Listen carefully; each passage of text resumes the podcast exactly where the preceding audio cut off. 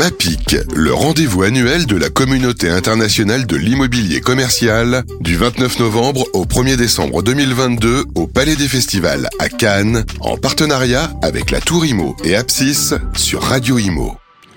Bonjour à toutes et à tous, et eh bien euh, voilà, nous y sommes, c'est le dernier jour du MAPIC édition 2022. Nous sommes le 30 novembre, on est ravis d'être avec vous.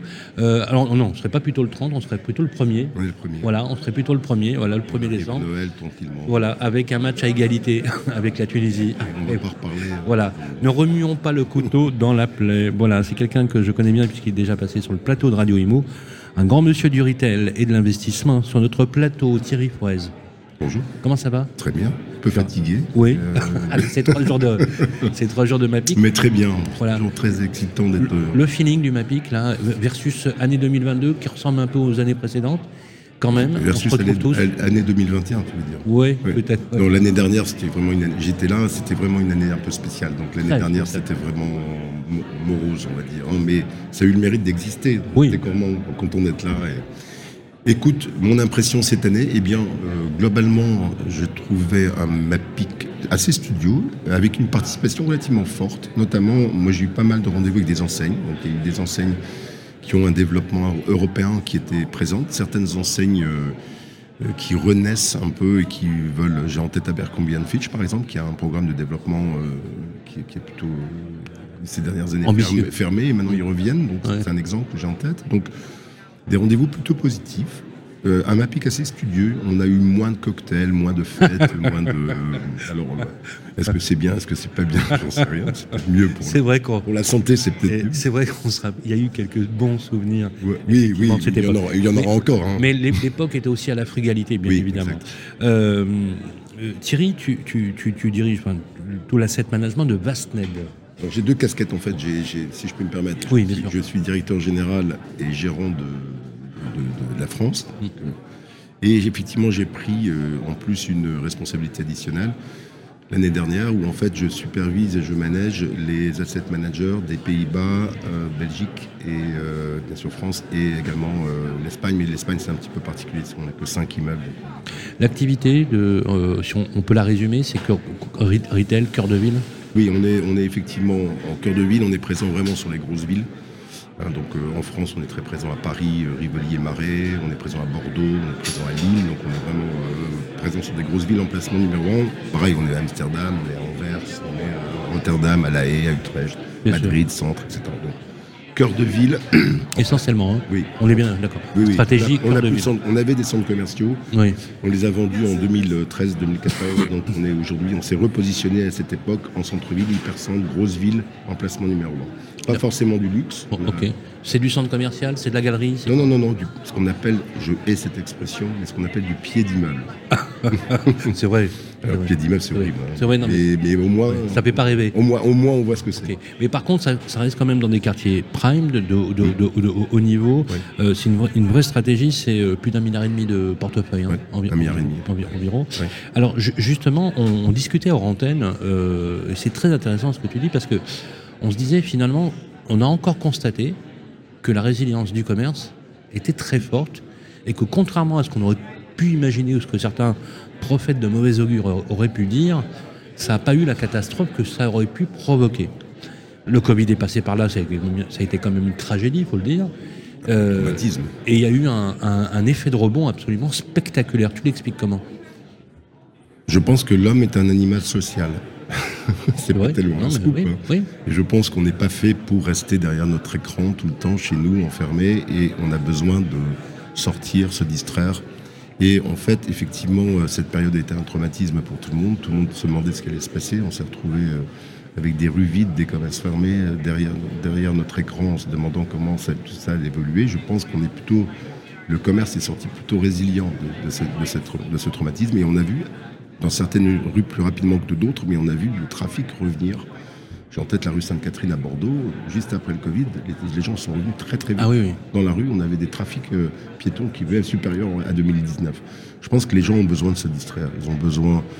ils C'est inhérent finalement. ils ont, ils ont, ils ont, humaine. ils ont besoin de, de déambuler dans les rues, de, de, de rencontrer d'autres personnes, de, voir des concepts innovants, de boire un café, d'aller choper. Ils ont besoin de se distraire. Ouais. De plus en plus. Et en fait, on arrive à peut-être une, peut-être une contradiction, pardon, où on se dit l'ambiance est morose, on a la crise, le pouvoir d'achat s'effondre, les gens n'ont pas le moral, et on voit de plus en plus de monde dans la rue. Je dis, c'est un peu anachronique, mais en, réalité, je pense que c'est une explication, c'est que les gens ont un peu ras-le-bol du climat pessimiste et ils ont juste besoin de s'évader, ils ont besoin de se faire plaisir à la mesure dans la mesure de leurs moyens mais ils ont besoin de sortir. L'homme est un animal social. En fait, euh, animal social, et de plus, euh, je pourrais utiliser, j'utilise souvent cette, euh, cette, cette assertion, c'est finalement aucune application digitale ne remplacera une poignée de main.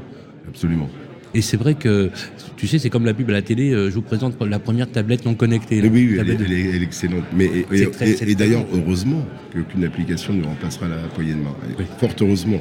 Et, effectivement, on voit euh, on en discutait juste avant de démarrer l'émission, mais on voit des concepts d'enseignes, des enseignes DNVB, hein, pour euh, utiliser ah un terme un peu barbare, mais des enseignes qui sont nées sur Internet, purement sur Internet, et qui ouvrent des emplacements physiques. et, ça devient indispensable d'avoir des magasins dans leur business model.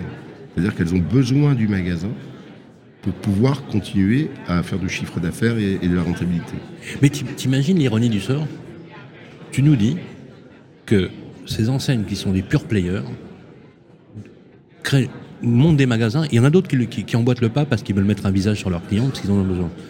Alors qu'à l'origine, précisément, le e-commerce devait gommer le commerce physique. Oui. tu vois l'effet pendulaire, c'est très intéressant. Absolument, mais pendant, tu sais, pendant des années, on a considéré Internet comme un ennemi du commerce physique. Je me souviens des discussions. Oui. Ah comme bah, on a considéré. Ça fait dix ans qu'on parle que de ça. Hein, comme on a considéré à une époque que la périphérie était contre le centre-ville et qu'on allait tout tuer. Là, ensuite, c'était Internet qui allait tuer le magasin. Bah oui. Je me souviens des débats il y a quelques années. on... sait aujourd'hui que non seulement Internet n'a pas tué le magasin, fort heureusement, et deuxièmement, on sait aussi que Internet est un facilitateur de vente pour permettre à des réseaux et à des enseignes d'ouvrir des magasins.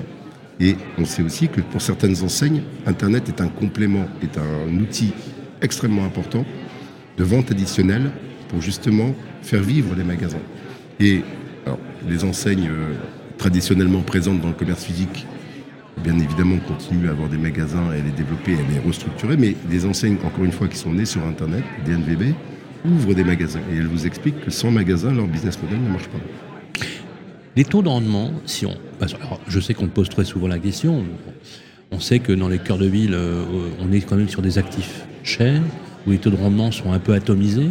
Est-ce qu'on arrive quand même, toute classe d'actifs confondus, à tirer notre épingle du jeu? Je m'explique.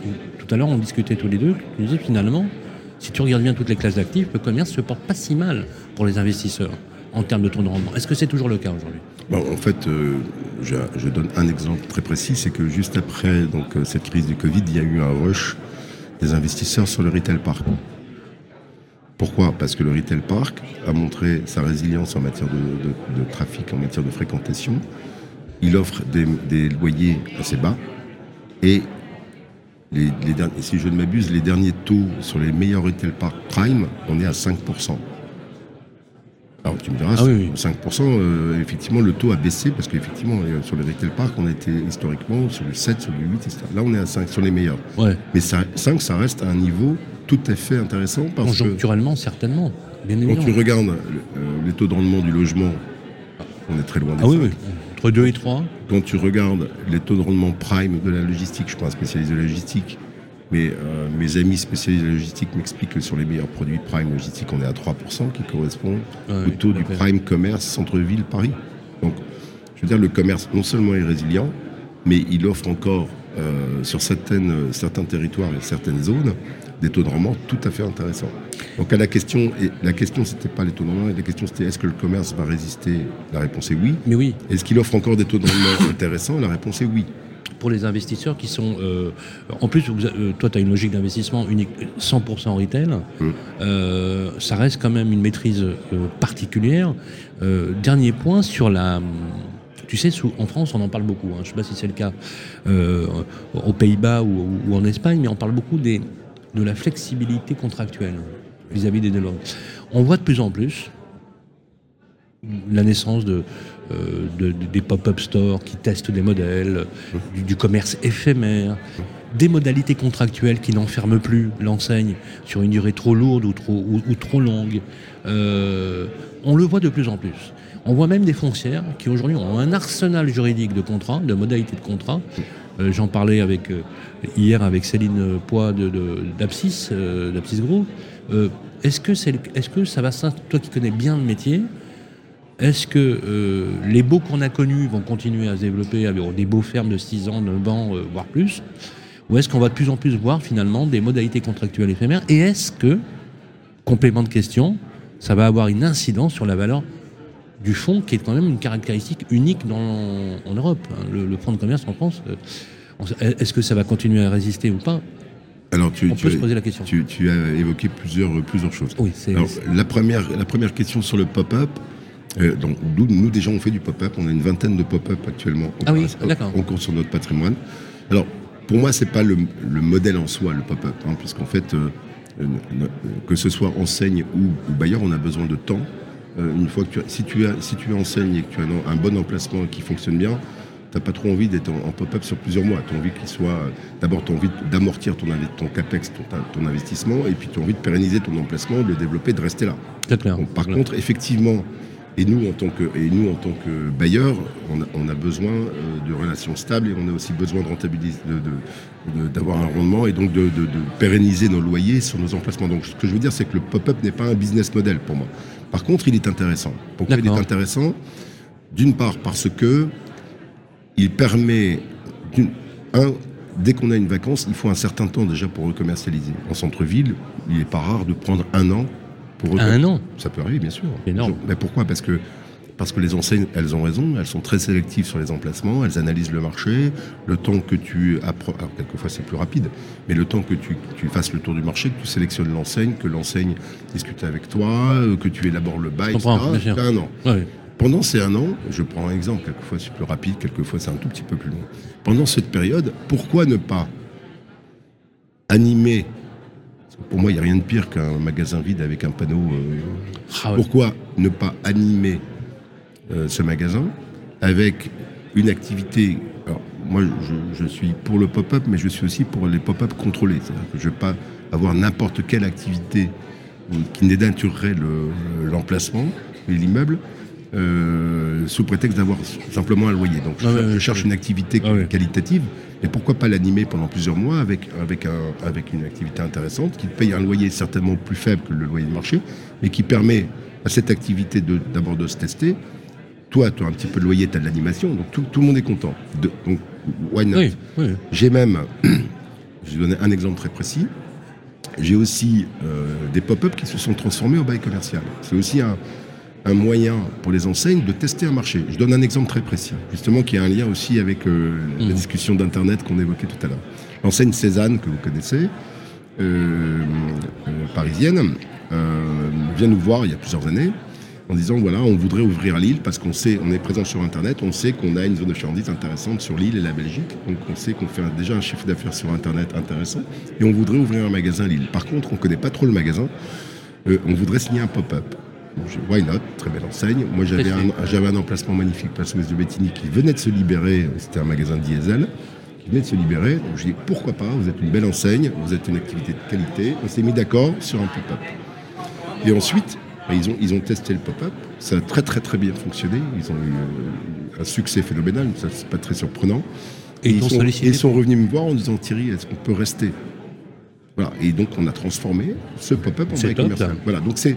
Il y a presque une logique intéressante. Hein. Le, pop-up est aussi un moyen, euh, justement, de, tester euh, des, concepts qui ne sont pas forcément des concepts qui sont des concepts de qualité, mais sont des, des, enseignes qui ne connaissent pas trop le magasin et qui arrivent et qui fonctionnent et qu'on transforme l'essai. Tout le monde est content parce qu'ils ont testé le chiffre d'affaires, ils ont, ils ont eu une, une notion de chiffre Est-ce que toi, tu es amené du coup à proposer des modèles euh, contractuels différents, en dehors du pop. Hein.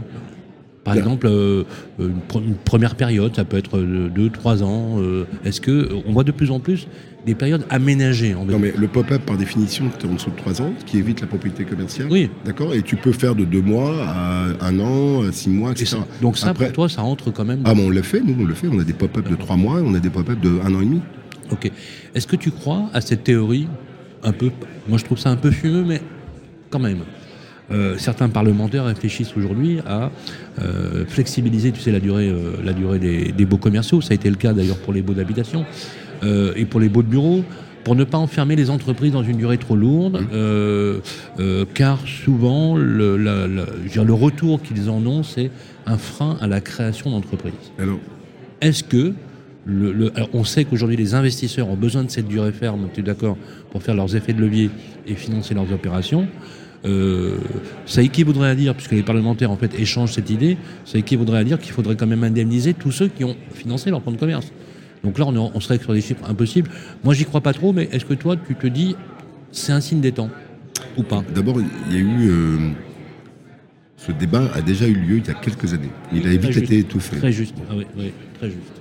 Et donc là, euh, il y a plus de 10 ans, hein, donc euh, c'est-à-dire que c'est quelque chose qui fait son chemin. Alors moi, je vais dire ce que j'en pense. Un, euh, oui, un- moi je pense qu'on a besoin, dans un bail commercial, on a besoin d'une durée. D'ailleurs, quand je dis on, c'est à la fois les enseignes et les bailleurs. Oui, c'est clairement. ouais. Mais aussi, on a besoin d'une une certaine flexibilité. Donc, il faut trouver un équilibre entre flexibilité et durée, avec des, des breaks, des dates de, de break, qui au lieu d'être tous les trois ans, peuvent être par exemple tous les quatre ans, mais de break réciproques. Parce qu'en réalité, il y a un déséquilibre quelque part dans euh, le bail commercial français, c'est que l'enseigne peut partir tous les trois ans, le bailleur ne peut pas euh, rompre le contrat tous les trois ans. Donc euh, il y a une certaine rigidité à la matière. Ensuite, évidemment, tu poses la question de la notion de de commerce, du décret de 53, et effectivement, aujourd'hui, ce que l'on constate, c'est qu'il y a de moins en moins de transactions de droit au bail ou de fonds de commerce, de moins en moins. C'est vrai. Pourquoi. Parce que les enseignes disent, enfin, les, les acteurs, les enseignes qui se développent, à part, à part certaines artères comme les Champs-Élysées, Saint-Honoré, où, où là on est sur des, des, des- des- des avenues euh, extrêmement convoitées, avec un nombre d'emplacements relativement rares, Oui. positionnés luxe pour Saint-Honoré. Mais globalement, en France, on, on constate de moins en moins de transactions et on constate des transactions à la baisse. Plus de mise en location que de transactions. Pourquoi Parce que les, les en- beaucoup d'enseignes qui se développent, étrangères ou françaises, disent moi je me développe, je connais les, les loyers de marché, je les comprends. Par contre, je veux pas de droit au bail, je veux pas, je veux pas racheter de fonds. Voilà, je, tu te débrouilles. toi. D'accord. Je prends le, Voilà. je, je prends le bail. Je veux pas mettre Je donne- 500 000, 300 000, Je 1 donne un million. Je donne, enfin, je donne, je, je donne 9 mois de caution. Euh, c'est ça. Hein, Oui, oui, mois, euh, j'apporte les garanties. C'est le bail. mais je, dans mon business model, je ne veux plus payer un droit au bail ou un fonds de commerce. Donc débrouillez-vous, monsieur le bailleur, pour me libérer les emplacements. Ah ouais. Je suis prêt à payer le loyer de marché parce que je sais que c'est le loyer de marché, je l'ai constaté ailleurs, mais je ne veux plus payer de. Bon, C'est ce que tu constates, hein, on est ah, d'accord. on le constate depuis plusieurs années. Ah ouais. Donc il y a déjà de facto une, une, le marché régule d'une certaine manière cette notion qui n'était pas le cas il y a 15 ans. hein. Il y a 15 ans, c'est complètement différent. D'accord. Donc je pense, moi, que effectivement, la notion... Est-ce que ça veut dire que progressivement, sur la durée, dans quelques années, on finira par ne plus avoir de valeur de fonds de commerce Alors, juridiquement, il y aura toujours la notion, Oui, puisqu'à priori elle existe, Oui, mais, euh, d'un- point de vue de marché, de plus en plus, je pense que les valeurs, effectivement, vont tendre vers, vers zéro, parce que, encore une fois, sauf pour la restauration, par exemple. La restauration, c'est un peu... Ah, c'est un peu différent. C'est un peu différent parce que les emplacements, il faut de l'extraction, il faut des surfaces. Et un emplacement restaurant, le restaurant qui a besoin de 400 mètres carrés, c'est compliqué en centre-ville de Paris de, de- de générer un, un- un emplacement restauration de scratch. Donc en fait, les restaurants rachètent des emplacements de restauration, donc de facto rachètent des fonds. Donc Ah sur, oui, oui, sur oui. la restauration, c'est un peu différent. Mais sur le retail, euh, voilà, on assiste à ce phénomène. Et je pense également que euh, le décret de 53, le- la notion de fonds de commerce, fige les choses. Puisqu'en fait, le bailleur, à la fin du bail, ne peut pas euh, remplacer l'enseigne qui ne fonctionne pas forcément très bien euh, facilement, parce qu'il est obligé d'évincer l'enseigne. L'enseigne qui veut partir, elle a payé elle-même il y a quelques années un fonds de commerce. Avant de partir, elle hésite parce qu'elle veut, elle veut revendre son droit au bail ou son fonds de commerce, mais elle ne trouve pas preneur. Donc ça fige les choses. Et on gagnerait en flexibilité, et le marché bouge très vite. Et donc on a, on a une espèce de, contradiction entre la structure du bail, la notion du décret de 53 et l'évolution nécessaire du retail et des rues. Et à un moment donné, il va, falloir le faire évoluer. On, prend conscience de la nécessité de le faire évoluer. Comme d'habitude en France, ça va prendre beaucoup de temps.